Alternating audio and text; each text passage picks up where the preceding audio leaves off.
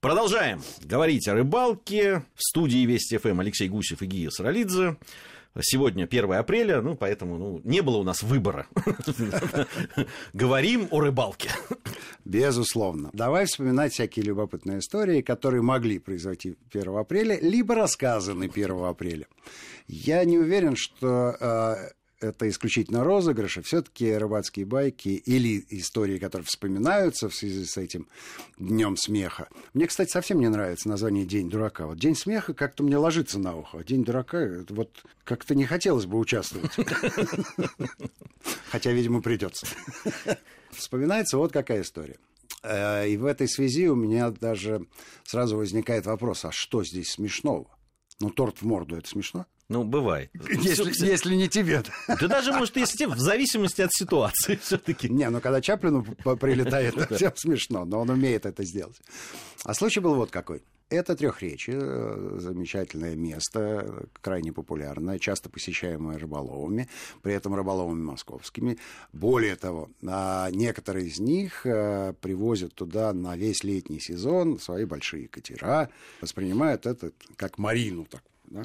С тем, чтобы быть полностью независимым. Степень свободы по, при передвижении по воде – это для рыболова э, штука важная, потому что найти того же судака, который перемещается, или жереха уязвить, надо иметь транспортное средство да, достаточно мощное, и катера, катера серьезные. И вот э, в один из прекрасных дней э, хозяин катера поменял э, тяговый винт на скоростной – ну, там зависит от э, величины крыльчатки и от угла атаки. И, естественно, решил его протестировать. Были они вдвоем. Они на малом ходу. Вышли из бухточки. Ну и потом, конечно, он нажал на гашетку. И оба улетели с катерных. Все, катер помчался на всех парах вниз по реке. Ну и как водится с посудинами, у него же да, есть рули, и они встали в какое-то положение, и он стал нарезать круги достаточно серьезного диаметра прямо посредине акватории. Эти двое с трудом добрались до берега и стояли по коленам в воде, не понимая, что делать катер-то только что заправили. И если понимать размер посудин, там примерно там, 6,5 метров, то ему часов на 6 хватило бы нарезания кругов. Как вышли из ситуации? Попросили хозяина другого катера, который стоял по соседству, с тем, чтобы он волной от своего двигателя подогнал посудину ближе к берегу. И в течение 30 минут тому это удалось. Все, а, кто были свидетелями, этой сцены почему-то ржали. Что смешного, скажите мне? Но ржали как подорванные. Ну, ну, это как из особенностей национальной рыбалки. Помнишь, когда уснул да. Э, Петрович, э, генерал, на этом самом, на водном мотоцикле? Да. Ничего, ничего, ничего. Ничего, ничего. Скоро, скоро кончится. Топливо кончится. Ну, ну, смешно же, что там говорить. Именно так. Но вот природа смеха, она все таки такая любопытная. То есть немножко трагичного даже добавляет, э, видимо, каких-то эмоций. Не, ну слава богу, никто не погиб там. Да. А так, так-то с, вообще с, с транспортными средствами, конечно, очень много, и у нас лично было э, связано, когда либо, знаешь, такое воодушевление, вот мы на моторе двигаемся, хорошая погода, вдруг где-то посреди акватории мотор ломается, да, да, да, да, погода портится, конечно же, и потом на веслах пытаемся все то, что радостно проплыли, значит, на, на моторе, э, теперь возвращаемся не с таким победным Но это некоторое настроением. предупреждение, да, рано рано радуйтесь. Давайте да, радоваться после того, как все закончено. А с транспортными средствами любопытнейшая история произошла в Норвегии. А, мы были там несколько дней, и э, надо сказать, что в, э, все три дня лил дождь, не переставая, причем э, дождь вел себя странно. На, ровно над, чем, над тем участком, где мы рыбачили, была туча, причем такая хмурая, почти грозовая. А вот по периметру было солнышко. И было ясно, что э, это лето, причем лето в Норвегии неплохое, а нам просто банально не повезло. Но вот по утрам и вечерам температура воды была такая, что э, воздух был попрохладней, и туман э, плотности достигал э, невероятной. Наши отчаянные храбрецы, тем не менее, вели себя не как ведут Норвегии. У них нет такого понятия, как утренняя зорька. Ну, потому что морская рыба ведет себя немножко иначе. Но наши-то ребята из, из средней полосы, то есть э, чем раньше вышел, тем лучше. Конечно, классика. Конечно. И вот они в этот э, кромешный туман выходят, тут же теряются, Потому что, выйдя из фьорда, э, если расстояние там видимости метров 20-30, никогда в жизни не найдешь, как туда вернуться. Ну, вообще. Ну, нет шанса ни одного. Все фьорды похожи, все фьорды одинаковые. Ну, вот, а тем более, что там есть течения, про которые наши э, не знают. А норвежцы вообще любопытные люди. Они считают, что а, каждый человек с рождения уже управляет моторной лодкой по определению. Поэтому они дают, не, не надо ни правил никаких, ни... Вот ни, вам лодка, ни, ни прав. плывите. Вот, вот лодка, ну, а что тут непонятно. Да. Как велосипед. Как, ну, на велосипеде надо научиться кататься, да, и сразу видно. А вот с лодкой э, не всегда видно. Кстати, на Аландских островах любопытный был эпизод, там же примерно такая же история. Ну, и они говорят, э, кто лодкой управляет? И один из наших э, людей, говорит, который, в общем, особо не сел. Ну, а что тут, казалось бы? Вот. И он сел и, так, и, и смотрит, значит, на, нажал, на, повернул румпель и едет. И, и вперед не смотрит, а смотрит, как там у него. Да, кто, ну ты в микрофон лучше. Да, да, да, да. Я, я оглядываюсь назад. Кто-то его обучил, что очень важно, когда двигатель работал, чтобы у него э, шла струйка водяного охлаждения, в противном случае, значит, он выйдет из строя. И он увлекся этой струйкой, и на глазах у всего честного народу, а мы стояли на пирсе, прямо в камни прибежали на полводу и въехал.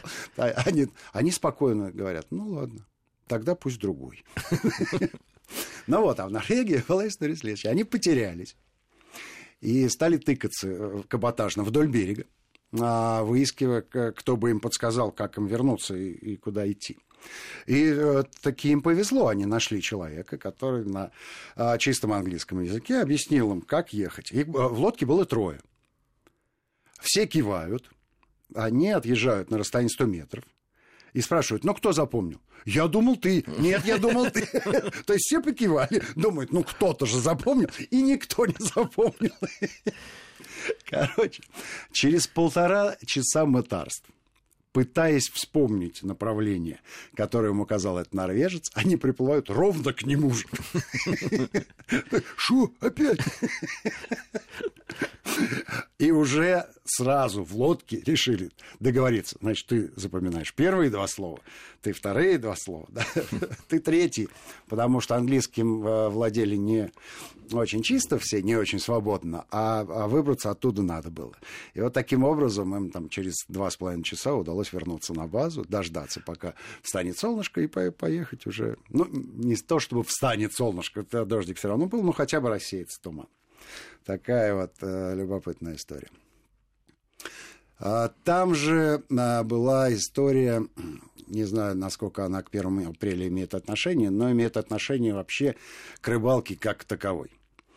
Дело в том, что нет непромокаемой одежды, кроме резиновой. Но резиновая промокает изнутри за счет э, собственных выделений человеческого тела. А в Норвегии прекрасные такие комбинезоны, которые в воде не тонут, в огне не горят, в общем-то, и считается, что не промокают. Но э, должен был такой силы и продолжительности, что промокли до нитки. Время обеда. С нами барышня. А, три человека а, мужчины, одна дама.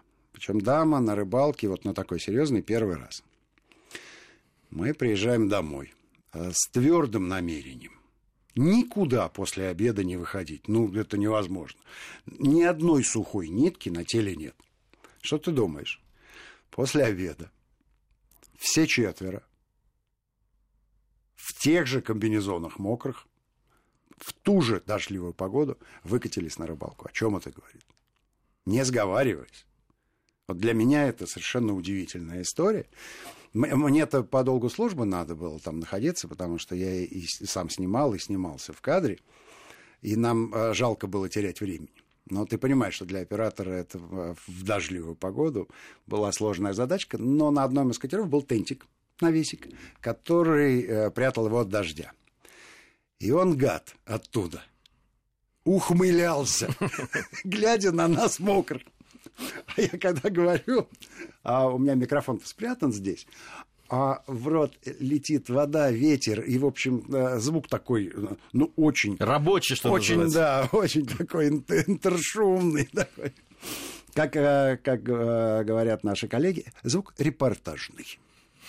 Вот репортажный звук у нас. Кстати, с операторами на рыбалке происходит все время Э, различные, они не всегда по тентикам, я хочу сказать, с ними это различные происходят да. Э, случаи, потому как э, выполнять надо свою работу, а на рыбалке, конечно, условия не всегда комфортные, не студия, чего уж там Далеко говорить. не студия. Но самое неприятное для операторов это то, что это закон, закон нашей программы, которую мы вывели, появляется камера, да. перестает клевать рыба. И поэтому оператор не самый любимый человек во время съемки рыболовной программы. Поэтому здесь... Но наша-то команда к этому привыкла, а вот рыболову, к которым мы приезжаем в гости, те, конечно, операторы смотрят злой косо. Это да. Хотя, конечно, у нас операторы уже умеют все. Великолепная первоапрельская шутка пришла из Черного моря а речь идет о том, что море надо кормить камнями. При этом это флешмоб, и все в нем должны принимать участие. А резоны очень простые и понятны. На любом камушке появляются водоросли, которые кормят маленьких рыбок.